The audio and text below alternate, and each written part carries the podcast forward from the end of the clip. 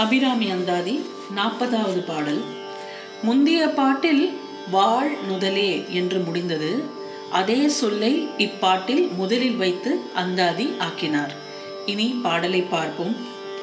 வாணுதல் கண்ணியை விண்ணவர் யாவரும் மந்திரஞ்சி பேணுதற் கெண்ணிய எம்பெருமாட்டியை பேதை நெஞ்சில்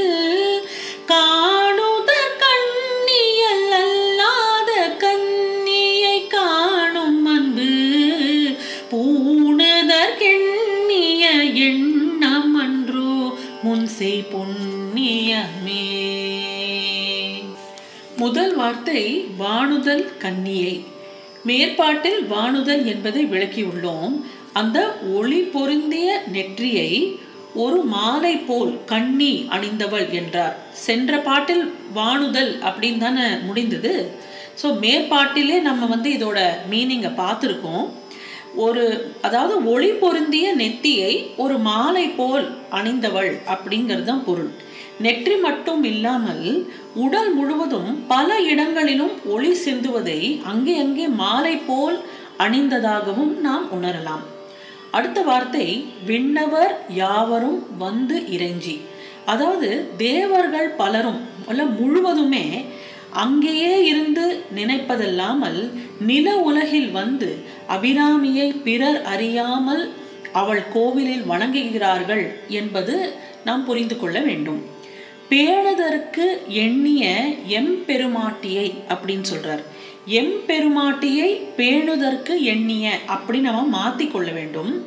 தேவர்கள் வந்து எம்பெருமை மிக்க தலைவியை எம்பெருமாட்டியை என் பெருமை மிக்க தலைவியை முறைப்படி வணங்குவதற்கு எண்ணியே அப்படின்னு சொல்றார். பேணுதல் அப்படின்னா நெறி தவறாமல் இருத்தல்.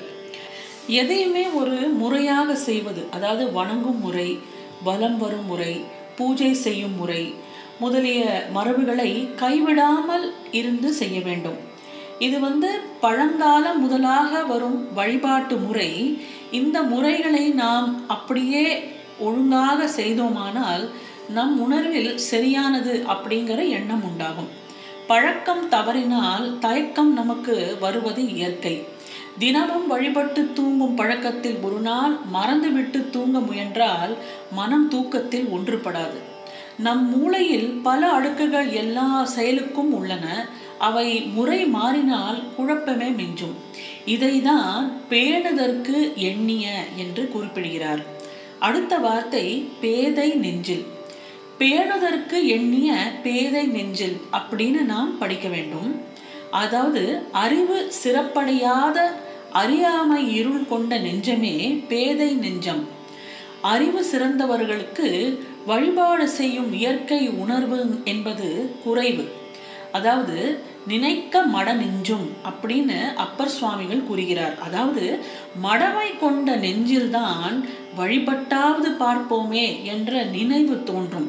நிறைய அறிவு வளர வளர நம்ம மனசுல கேள்விகளும் நிறைய வரும். ஏதாவது ஒரு முறையை நாம் சொன்னோமானால் இந்த முறையில் தான் செய்ய வேண்டுமா? ஏன் இந்த முறையில் செய்யக்கூடாதா? இந்த மாதிரி ஒரு கான்ட்ரடிக்டரி கொஷின்ஸ் எல்லாம் மனசில் வந்துட்டே இருக்கும். பட் டிவோஷன் அப்படின்னு வரும்போது நம்மளோட அறிவை ரொம்ப பயன்படுத்தாமல் நம்ம என்ன சொல்லப்பட்டிருக்கோ அதை வந்து ஒரு அப்சல்யூட் சரண்டரோடு நம்ம பண்ணணும். அந்த மாதிரி பண்ணுறதுக்கு அறிவு கொஞ்சம் கம்மியாக இருந்தால் தான் முடியும் அப்படின்னு சொல்கிறார் அதாவது மடமை கொண்ட நெஞ்சில்தான் வழிபட்டாவது பார்ப்போமே அப்படிங்கிற ஒரு நினைவு வருமா எளிய மக்களின் நம்பிக்கை அறிவு மிக்கவரின் நம்பிக்கையை விட உயர்ந்தது பயன் தரத்தக்கது அப்படின்னு நாம் எண்ணலாம். அடுத்த வார்த்தை காணுதற்கு அந்நியல் அல்லாத கன்னியை இதற்கு முந்திய வார்த்தை பேதை நெஞ்சத்தில் அப்படிங்கிறதையும் நம்ம சேர்த்து பொருள் கொள்ள வேண்டும். காணுதல் அப்படின்னா வழிபடும் உணர்வோடு அபிராமியை கண்ணால் காண்பதற்கு அவள் எளியவள் அல்ல என்பதாம். அந்நியல் என்கிறது அண்மையல் ஆகமமாகி நின்று அன்னிப்பான் அப்படின்னு சிவபுராணத்துல அன்னித்தல் என்பதற்கு வாயில் சுவை உணர்வது போல் நெஞ்சிலும் சுவை படர்வதை குறிக்கிறது. உலகமெல்லாம் ஈன்றும் இன்னும் பொலிவுடன் இருப்பதை காணுவதற்கு இனியவள் ஆகாத கண்ணி அப்படின்னு சொல்றார். அதாவது பார்த்து பார்த்து நினைத்து நினைத்து பக்தி கொள்வதால் தான் அவளின் எளிமையும் இனிமையும் நமக்கு தெரியும். ஆகவே அந்நியல் அல்லாதவள் என்றார். பழகி மட்டுமே அறிய வேண்டியவளை பக்தி பண்ணாமல் அறிவது கடினம் என்பதை விளக்க கண்ணியே என்கிறார். இதை அடுத்த அடியில் இன்னும் விளக்குகிறார். காணும் அன்பு பூணுதற்கு எண்ணிய எண்ணமன்றோ அப்படின்னு கேட்குறார் அதாவது அபிராமியை பக்தி ஸ்ரத்தையோடு காண்பதற்கும் அவளுடன் அன்பு மேற்கொள்வதற்கும் அதான் பூணுதற்குங்கிற வார்த்தை அன்பு மேற்கொள்வதற்கும் பிறர் கூறியதும் பலர் அப்படியே ஏற்பதில்லை. பிறர் கூறாமலே அன்பு கொள்ள ஓர் எண்ணம் நமக்குள் எழுந்தால் அது நம்மாலே உண்டானதாக நாம் அதை கொள்ளக்கூடாது. அதாவது அவள் அருளாலே அவள் தாள் வணங்கி. அன்பு குழந்தைக்கு உயிர் ஆபத்து என்றால் நம்மை அறியாமலே நாம் அபிராமியை வணங்குகின்றோம். இது சிக்கல்களின் நெருக்கடியால் மட்டுமே வருவது. முன் செய் புண்ணியமே இல்லாமல் வழிபட்டு அன்பு கொள்ள எண்ணுவது முற்பிறவியில் நாம் செய்த புண்ணியமாகவே இருக்கும் என்கிறார். இப்போ மருந்து சாப்பிடுவது நோய் நெருக்கடியால் மட்டுமே.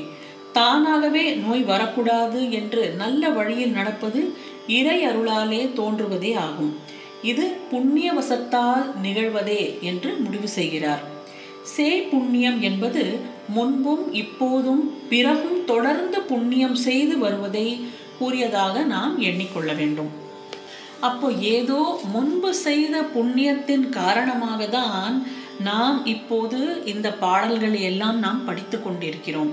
முன் செய்த புண்ணியத்தை பற்றிய நாற்பதாவது பாடல் இன்னும் ஒரு முறை இதோ. வாணுதல் கண்ணியை விண்ணவர் யாவரும் வந்திரஞ்சி பேணுதற்கெண்ணிய